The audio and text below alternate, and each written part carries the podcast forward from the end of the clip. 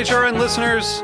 As we celebrate our 15th year, we are deepening our commitment to giving voice to the next generation of food systems storytellers, and we need your help. Our internship and fellowship programs help activate new possibilities for underrepresented and underestimated young people through experiential journalism, audio engineering, and production training. Through these unique programs, HRN helps food equity stewards build essential workforce readiness skills that expand their potential and foster economic mobility. Please consider supporting these critical programs. And with a minimum donation, you can be entered to win a dinner for two at an amazing restaurant in one of eight cities and tickets to a concert at a great venue in one of those cities. We have incredible partners across the country who have donated, as they also share our passion for helping to educate the next generation of food systems storytellers. Check out heritageradionetwork.org slash 15 to donate and enter to win today. That's heritageradionetwork.org slash 15 to donate and enter to win today. And make sure you donate before March 31st. Thank you. This program is brought to you by Chefs Collaborative, a nonprofit with a mission to inspire, educate, and celebrate chefs and food professionals building a better food system. Change menus, change lives. Learn more at chefscollaborative.org. You're listening to Heritage Radio Network. We're a member supported food radio network broadcasting over 35 weekly shows live from Bushwick, Brooklyn. Join our hosts as they lead you through the world of craft brewing, behind the scenes of the restaurant industry, inside the battle over school food, and beyond. Find us at heritageradionetwork.org.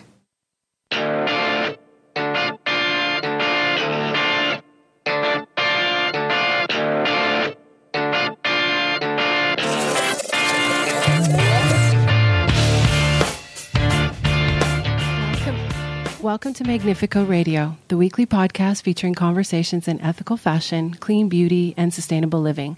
I'm your host, Kate Black, and if you're listening live on the Heritage Radio Network, that means it's Monday at 1 o'clock here in Brooklyn. So, welcome. Each week, I sit down with designers, makers, and leaders in sustainability to discuss their paths and motivation. This podcast is an extension of my blog, magnifeco.com, and that's magnifeco.com, and my book, also called Magnifeco Your Head to Toe Guide to Ethical Fashion and Non Toxic Beauty. Today's guest launched her New York fashion line in 2000. Following her graduation from Parsons School of Design, she's self funded, rare in this industry, and employs nearly 30 people. In addition to running and growing a sustainable business for a decade and a half, and by sustainable I mean it in the basic and financial sense, staying in business and paying both her employees and suppliers, in 2015 she did what most of us are afraid to do. She dove into the deep end and learned about the darker side of the environmental and social aspects of the fashion industry and decided to change. The Mara Hoffman line now puts sustainability center stage to make changes from manufacturing to design in order to reduce impact, generate awareness, and rally her customers to make responsible decisions. Welcome, Mara. Hi, what a nice intro. Thank you for having me here. Thank you for coming. So many times when I meet people who know of or have heard of my book, they'll say to me, oh, I'm afraid to read it. I, I just don't want to know. What made you want to know? What, what, was, what instigated the shift in 2015? Honestly, I feel that just by being within my industry leading up to that point, it was impossible not to receive the information. You really have to be like asleep or under a rock to not get some idea of the harms and kind of the level of of damage that we do as a whole within the fashion industry. And I have um, uh, one particular close friend who had started her company um, under that ethos. My good friend who's a jewelry designer, Pamela Love, and and she had started her company from with this um, in the forefront from the beginning, and I always admired that and thought, oh my god, I like it would be impossible to turn my ship at this point because at that point I was 15 years into this and had spent every day like just trying to make a company survive. And as you mentioned, I'm independently run, but not coming from huge like family backing on any level. It was a, a true labor of love and splitting pennies and being scrappy dogs through this entire um, venture. And so the idea of taking on this challenge of shifting everything I knew just felt way too big, and also um, it, until that point, but at that point, it it became louder than it ever had. I think it was just like my turning point on, on a conscience level, and the idea that I started to examine really like what is my role, what is my job, what is my contribution on a on a human level, like what am I doing with my life? Mm. Big question stuff. Um, at that point, my son was three, and I think that that's a game changer when you have a kid and you're thinking it's not just like my uh, growth and my legacy, but I have this person that um, will be left with everything that I do, and what does that mean? And what am I really leaving, even on a physical level, like for his generation? And so that became um, the the impetus of change or die. That's amazing. And so, can you talk about like how it all started? Because I know that your team is really phenomenal and has brought a lot of innovation to the brand and to the line. So, what was the first? What was the first thing where you're like, okay, I think we can do that. That that seems like an easy shift. Um, definitely. So, at that same moment of, oh my gosh, what do we do? What do we do? I, I went to my um, my director of production Dana Davis, who's a phenomenal person in my life and yes, sitting here with us. yes. Um, and at the time, neither of us really knew much about this. Um, but I went to her, and she was happened to be on maternity leave, and I sat on her couch. And I'm not a, a real crier. I mean, I do, of course, but I'm not like easily pushed to emotional states around the business. I keep it pretty cool. And I sat on her couch, and I just I started to cry, and I said, "What do we do?" Like what, oh my gosh, we change everything or we can't do this. And her, um, Dana, being a very pragmatic and Capricornian human being, said, thought for a minute, and in a non emotional and very rational way said, well, let's try this. Let's, let's try. Because wh- why would we shut down? Like, let's try. And so she really dove in and started to see, like, where would be the, the first things that we could change. And um, I have a, a swimwear business that is around 50% of my business. you know, ebbs and flows depending on the year. And we started there. And we could start with our fabrication shifts and our printing. Um, are the way that we were going about our printing. We're very print based.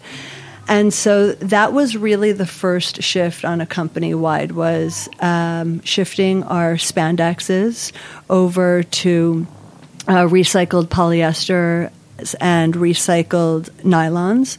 Uh, a, a, portion of it because the spandex is not. So we were able to do that and then shift our printing to digital as opposed to the wet printing. And that, for the most, the biggest reason was really to like shift our wastage and um, and be able to just use less fabric and have less fabric end up on the cutting room floors because our prints are engineered. So they aren't just all over where you could really like cram pattern pieces into one layout. They're really placed very specifically and that's sort of what identifies the prints of our, our suits and a lot of our ready to wear as well so by reducing our, our waste and shifting our fabrication and also um, being able to do our printing domestically was a big first shift for us. And i think that it gave us that bit of confidence like whoa we just made a huge shift on a portion of the business and it gave us that like bit of confidence to think like where else can we dive into now? Like where do we go from here? And um, myself i'm i'm an aries. I have lot of everyone know so an incredibly impatient human being. Said okay wait what, how do we get quicker? How do we do this faster? What more more more? Um, and so we started to look into where we could make our shifts in ready to wear uh, which wasn't the, as easy as it was to like flip a switch, like it was in swimwear. No, but it's but all change takes time and totally. it's a process and and so now that you're in, you're fully in. Like yes. you, have made fully. a pledge that you're going to be more more percentage of sustainability each and every season. Absolutely. So so now this is and and is it exciting? Is has it gone from like the tears on on Dana's couch to 100%. like really motivating and driving the line in in and business in a new direction? Absolutely, big time. Um, I think that it gave this new level of purpose to what we're actually doing and why we're continuing to show up in this industry. I can speak for myself. Like, otherwise, I think without this shift, I I wouldn't have been able to show up. Really, like it wouldn't give me that drive to just know that like I'm just part of this flawed system. And I think that the systems are still flawed, but at least I, I like to think that we're creating somewhat of an alternative within a category within our the contemporary world um, that contemporary clothing world that we could offer an alternative and just within that it starts to make a shift. And it gives me this level of of excitement absolutely of of wanting to show up and wanting to do better each season. And I can speak for my team with that that that we're very ambitious on that level. Like we like to set goals. We like to look and like figure out how we can be better. We're really you know feisty fighters in that way well, and it's one of the only industries where the entrepreneurs and the center people in this industry have guilt. Like I've sat here with countless designers who talk about designer guilt. Mm-hmm. And so I so what's the what's been the impetus or what's been the biggest change that's kind of helped soothe that a little bit? Finding the resources, I would say, and that it's like there's a community that you enter when you decide to go in this direction that's a really loving one and it's a very supportive one that feels very different than like what you knew or what I knew of the industry before. And that was one that felt very like proprietary in all of its information. Like people don't want to share factory information. They don't want to share resources. And then making this shift into this direction you have um, you have a community that is there to lend a hand and say take my information because we're in this together. Like i if i'm going to do this i need you to do it too because if it's just about me doing it then like i'm really not in it for the right reasons. Like if i want to make this happen i need to also want for everyone else to do this well, it's true, and actually, Dana has been um, at several eco sessions where we've stood up and talked about the poly bags because you're, you know, with the swim with the swimwear line, she found this great source for biodegradable poly bags, and if you all, if and by all I mean the entire industry across North America, does biodegradable poly bags, and the price will drop down, and then everybody, then it, it's not even a choice; it'll just be the de facto solution. Yeah, those bags were so exciting. I can speak as a team like and it took a while and it's one of those really interesting challenges within our industry that you don't think about is the packaging, the poly bags. And we're still working on expanding that because as of now we're working it for it in our swim. Um, but yeah, like if we could all shift that, it would be huge. Yeah, because I think maybe for listeners at home don't understand that everything shipped from factory comes in bags. Plastic bags that usually end up in the garbage. Yeah, and, and most department stores or a lot of people that you wholesale to expect them to come individually wrapped in these bags. So, yeah. so this is Tons kind of, of a waste. secret waste issue in the fashion industry that needs to be addressed. And so, Dana, um, your d- head of production was one of the first people I knew who was like really championing mm-hmm. that, which I thought was really. She's now the head of sustainability as well. so uh, we're all evolving through this.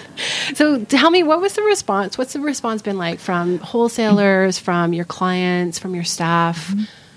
Well, it's been an interesting one because I think when you, uh, well, we'll start internally um, within the company, and for the most part, um, the people that are part of the team were really like evolved and, and, conscious people that said, okay, wow, like I'm not sure how you're going to do this, but okay, I'm with you.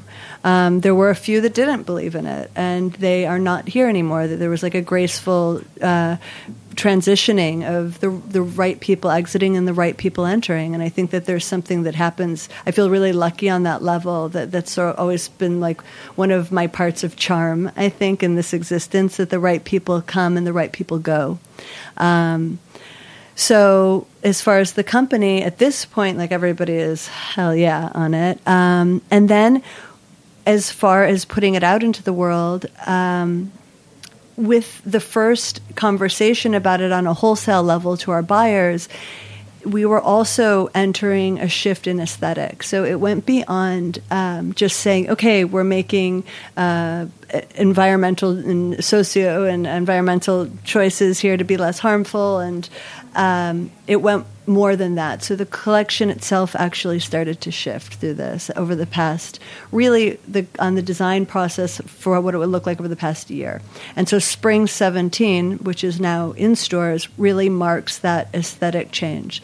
And it was just an evolution and an elevation as far as where I am as a creative director, where I am as a designer, where I am as a human being, what I I'm connected to on an aesthetic level and connecting what we were putting out there to reflect more um, in a sincere way to what inspires me. So um, it wasn't just about speaking to our buyers about these these shifts. It was also saying we're also changing our look.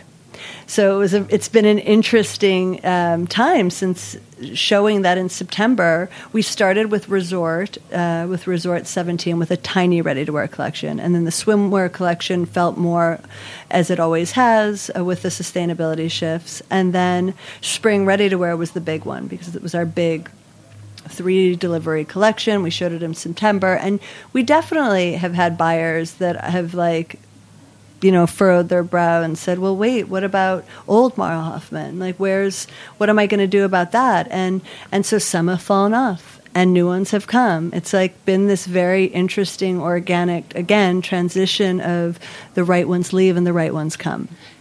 And so, who's the Mara Hoffman woman now? Because I used to think she was definitely the festival goer, you know, in impressionato at the right at the at the pool. And, and I so, think she was, and I think, um, and I think that there's still this, um, there's still the same heartbeat within the collections, and that is one of joy. It's one of celebration. It's a love of color. It's a love of women and femininity um, through the design. But she's grown up now, and she isn't necessarily going. Maybe she is going to those festivals, but she's not like festival dressing. Um, we've put more intention into our solids, which has been really exciting for me to like think about design through solid color, uh, more how I dress as opposed to just relying on print to continually tell the narrative of a collection. That we can speak through texture and solid. She's maybe she's growing up. She's a little bit older. Um, as opposed to like just being in her 20s. She's definitely transitioned into her 30s, 40s. Um, I think that there's just a refinement now to who we're to the to the collection, and I our customer from before. There's a good portion that's growing with us. She's coming with us, and I welcome her, and I want her to come with us so much. And some again who have maybe aren't finding what they need out of us anymore, and then a new one that we're building and um, trying to show her here's what we're doing, here's what we're putting out there, here's our, here's our conversation now. And is longevity a cornerstone of that? Because if you're having solids, then obviously you're having pieces that can work season to season to season. So, do you have a longevity strategy when you're designing? Absolutely, and I think that that part also comes back to what our um, what our our statement is about around sustainability and what that actually means to us beyond the materials, beyond the manufacturing. It's a philosophy on wear and the idea of buying less and wearing it more and something that can be worn in different ways and like you're saying have that longevity speaks back to sustainability uh, to not get tired of a piece after one season but to invest in something that maybe it costs a little bit more um, but you will wear it for so much longer. I heard a great quote at a meeting I was with that uh, somebody had said, I don't know who it came from, but I can't afford to buy cheap clothing. Oh, that's Lucy Siegle. Oh, yeah. so great. it like resonates so deeply. And it's like, of course. Yeah. And it also connects back to the way that I dress. Um, I wear the same things over and over. And I think it's about reshifting that idea of quote, uh, unquote, cool and this like showing up in fashion. And that if we could shift that idea of being an influencer and influence through through wearing the same things and showing that you can have less and be creative with the items that you have. And there's something so appealing about that to me. It resonates with the way I exist, with the way my family dresses and it exists and lives our lives. So longevity is huge. And it's so women positive because it really it, it, it, expects that the woman who's wearing your clothes is letting her true woman stand out. Like mm-hmm. the clothes aren't making the woman, the woman is making the clothes. Totally. Okay, let's take a quick break okay. and then we'll be right back. Yes.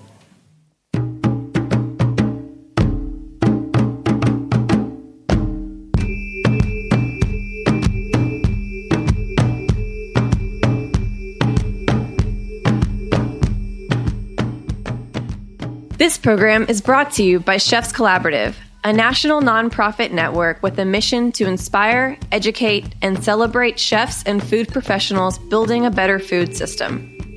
Chefs Collaborative members work to make sustainable practices second nature for every chef in the United States.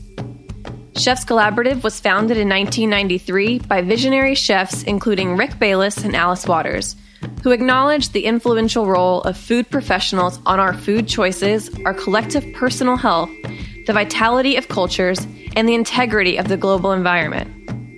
Chefs Collaborative believes that the greater culinary community can be a catalyst for positive change by expanding the market for good food and helping to preserve local farming and fishing communities. Change menus, change lives. Learn more about Chefs Collaborative at chefscollaborative.org. And we're back. You're listening to Magnifeco Radio, and I'm your host, Kate Black, and I'm sitting today with Mara Hoffman, and we're talking about women and fashion. And now we're going to switch a little bit over and talk about feminism. Um, because according to Clean Clothes Campaign, about 75 million w- people worldwide work in the textile and apparel industry, and three fourths of them are women. So, why do you think so many leaders have not yet made the connection that fashion is a feminist issue? You know, it's such an interesting question, and I think it's really being raised right now. And we saw it on a very direct level through um, leading up to the election and, and voicing voicing our opinions through it in a in a gentle and I thought inclusive and kind way. But uh, it's fascinating to see some of the feedback that you can get directly of you know I'm here for fashion, not politics. Um, I stick to what you know we're not here to hear your political views on anything. Um, but we're women, and our our lives are are under question right now. Our bodies, um, our existence, our our wages. So to think that, I think, simply put, if you're a woman, it's a political issue. So if you're a woman in fashion, I mean, how is how is it not? If you are a woman running a business, if you are a woman employing others, if you are a woman going to a job, how is it not a political issue right now? I agree. And I think actually it comes into this idea about ethical fashion for me because I, I think when we think about, yes, it's really important to be sustainable and environmental, um, but you also, we need to kind of have an affinity with the person that we're letting dress us. Like mm. you need to kind of have this relationship with the, the core of the person who is running the business from where you're buying your clothes, I feel. Um, and so you really put that on the map in this last um, Fashion Week in New York. Mm-hmm. You brought out the women, um, the co-chairs from the Women's March, mm-hmm. and and made this really kind of fashion politic marriage. Can you talk about how that came to be? Sure. Um, I think it's it's funny because I've definitely felt a lot of like sensitivity and dis not discomfort but questionable feelings around being in fashion when there are such heavy conversations happening and thinking, oh my God, how do I, you know, how do I post a picture of a dress right now? Or how do I speak to a swimsuit during this crazy time? And it felt so frivolous. And I think a lot of us could feel that way. And then transitioning that thought to, well, how do I, how do I come into a place of empowerment from where I stand and I have a voice and I have people that listen and they watch and I have young women that I have the potential to sincerely influence and to inspire. And so through this time, we've been, it was again, thinking about a fashion show. And if anybody is listening like kind of under, knows about the fashion weeks anywhere there's a lot of stuff going on. And there's a lot of noise. And there's a lot of people doing a lot of things. And i really didn't want to just show up to like add to noise. And i thought okay if i'm going to do this like let's do this in a at least like use the platform to um, like shake it up a little bit or or put something of substance and inspiration out there. And not to say that the collections and like I was saying before, we're going through these evolutions and I want to put that out there. I need people to see that, but I also want to be able to say, well, here's my platform. Like let's celebrate more through that platform. And so here are these amazing women who just pulled off um, like the the largest um, activation in human rights, really, in the history of the world, um, and inspired so many women to to show up and take action. And I felt it was an incredible time to, to sort of bring them into my light and shine my light onto them just to keep the energy also going and keep their momentum going and keep women's momentum going of okay let's put them into every industry. Like this should be within every industry. That's a natural fit. Come into the fashion industry. We speak to women. We sell to women. We make for women. Um, and i think that these women uh, the co-chairs really did something so enormous that it. How do you not celebrate them? and it just and it worked. It fit. Like it, it, it. Some people would think, okay, well, you can't bring activism onto the fashion runway, but at the end of the day, you can because fashion is a form of activism anyway. Absolutely, and I think that there's a way to do it, and I think it is again like trying to come back to a place of inclusion and not alienating and saying like this wasn't an, an anti-Trump rally, you know, uh, for whatever our um, intentions are personally it was a it was a celebration of strength and love and of women. And i think that it's hard to hate on that yeah and you have something launching in two days on International Women's Day. Can you we talk do. about this yes. project? Also, very women positive. Yes, absolutely. So, uh, we are launching a portrait series of 26 women that uh, we shot last August. And it's an interesting thing because it was those same feelings leading up to September's Fashion Week, and we were in a different place in September. I think that a lot of us, as we can all like agree to, were within a bubble, and we know this, and we were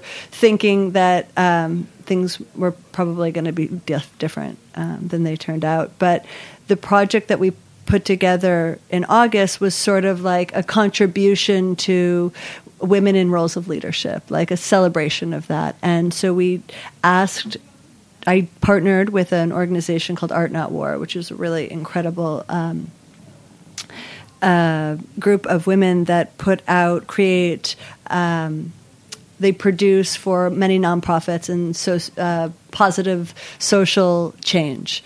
And we came together and put a list of these women who are really uh, boots on the ground activists, making change, using their voices for greater change. And we said, let's shoot them in the spring 17 collection, and we'll do this in lieu of a show in September. So we we did the portrait series. Incredible women are part of it. I'm so excited to put this out into the world. Can you name a few? Sure, like Ai-jen Poo, who's um, works for domestic workers' rights, amazing. Um, Andrea Powell, who's phenomenal. Angelique Roche, Joan Jonas, um, Ilyse Hogue uh, from NARAL. Um, who else? So celebrities in in the movement. Yeah, celebrities in the so movement. celebrities in the movement in Mara Hoffman Spring Seventeen Yes. clothing, shot by Art Not War. the- shot by Amber Mahoney, a photographer, a, a female photographer that we really love, and produced by Art Not War. And we put this series together with the intention of launching it during Fashion Week in September. So before the election, and this was going to be our, you know, hip hip hooray, like women can do this. Um, and then it came along, Fashion Week came along, and we didn't find the right. It's funny because it was like it just didn't like click to put it out yet, and we said, okay, well maybe we hold this, um, and we put it out in March, and we're still everyone's still under the impression I think that we were going to have a different outcome. This is still September, and so let's hold it for March, like because we're going to have to keep the momentum going. You know, let's hold this for Women's Month, and then um, the world flipped on its head and things happened the way they did. And we had this feeling of oh my gosh like it made sense. Like we were never supposed to put this project out in september. We were supposed to hold it because this has to be part of like that continual drumbeat now Yeah. of showing up of saying we are not done fighting. Like we will continually like celebrate and put forward these these fighters and these these ch- agents of change these activists right now. And it's, I mean, I commend you for that because I think that that's really important. But I think that the fact that it follows your Fashion Week um, show 2 weeks ago or three weeks ago, it really kind of sets the the bar of where like female leaders and female entrepreneurs and you know she bosses can can really stand up and and use their platforms, whether it's fashion in, in your case or in other cases, and really kind of start to rally to support women and and and the movement. Absolutely, yeah. The timing turned out really interestingly. Uh, we're going to be uh, launching a microsite on the eighth, um, and uh, showing the work, and hopefully getting the message out of these radical women in the cross section of fashion and how they come together and what we can do and share our voices, like share our platforms. Yeah. Just like you're sharing yours, like we share our platforms. Okay, we're running out of time, so I have time for one more question. So, what's your hope for this industry for the next five or ten years? Um, I think a few things. I think ultimately it's one of more kindness and less harm, and I think that that kindness um, encompasses again making more shifts towards sustainability for all of us. Um, kindness to the way that we speak to ourselves and the way we speak to women and our inclusion with that, um, and self love through it.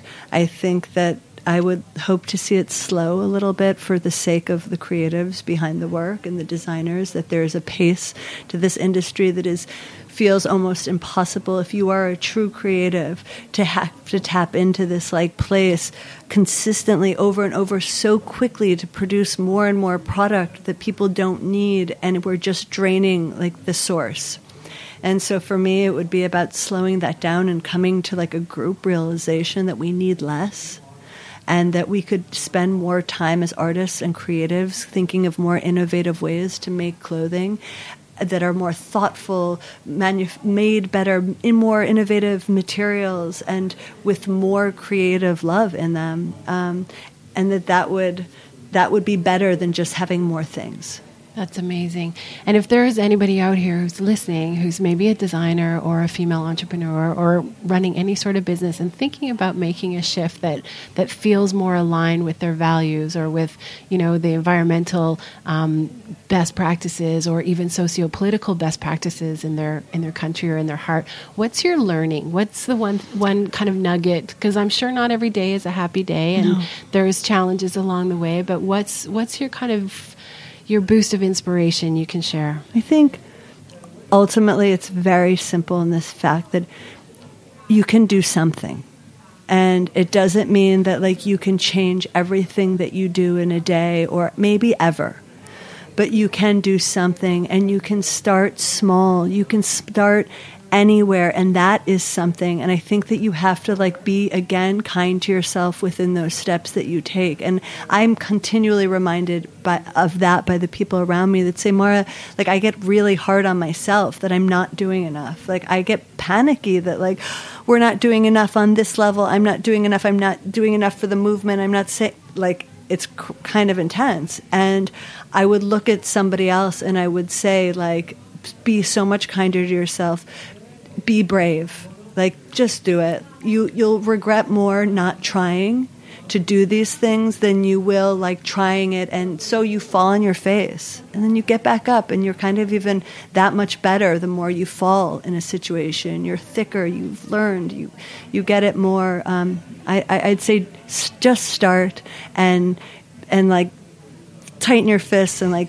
go for it.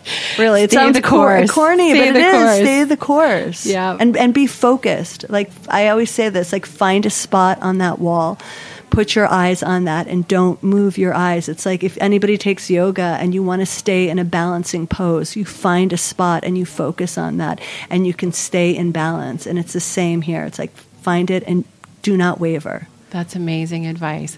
Okay, if people want to find out more about the spring collection, they go to go to my site. Come to my site, marahoffman.com, and we'll be talking about the um, portrait series. So tune in, and we'll be talking about that on um, our uh, on our site and on Instagram. I'm Mara Hoffman. And come and find us. It's been such a pleasure. Thank, thank you, you, so much. Really, thank you for doing what you do. I really, um, I'm honored to be here, and I feel like what an accomplishment just to be sitting across from you. Oh, you're so sweet. Yeah. Thank you. Um, I need to thank Heritage Radio Network, which is home of Magnifeco Radio. You can find and subscribe to us on iTunes or Stitcher, and if you like what you hear, kindly give us a rating. It helps us rank higher amongst conventional fashion podcasts and to push these conversations forward. Want to learn, learn more about ethical fashion and other issues in the apparel industry? Visit magnifeco.com. We have a great story about Mara Hoffman today. And check out hundreds of stories or sign up for our newsletter. And if you have any feedback, questions, want to be a sponsor, or recommend a guest, please email me at radio at magnifeco.com. Until next week.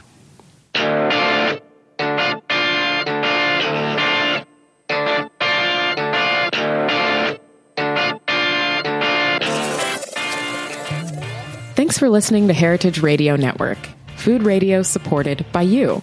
For our freshest content and to hear about exclusive events, subscribe to our newsletter. Enter your email at the bottom of our website, heritageradionetwork.org. Connect with us on Facebook, Instagram, and Twitter at heritage underscore radio. Heritage Radio Network is a nonprofit organization driving conversations to make the world a better, fairer, more delicious place. And we couldn't do it without support from listeners like you. Want to be a part of the food world's most innovative community? Rate the shows you like, tell your friends, and please join our community by becoming a member. Just click on the beating heart at the top right of our homepage. Thanks for listening.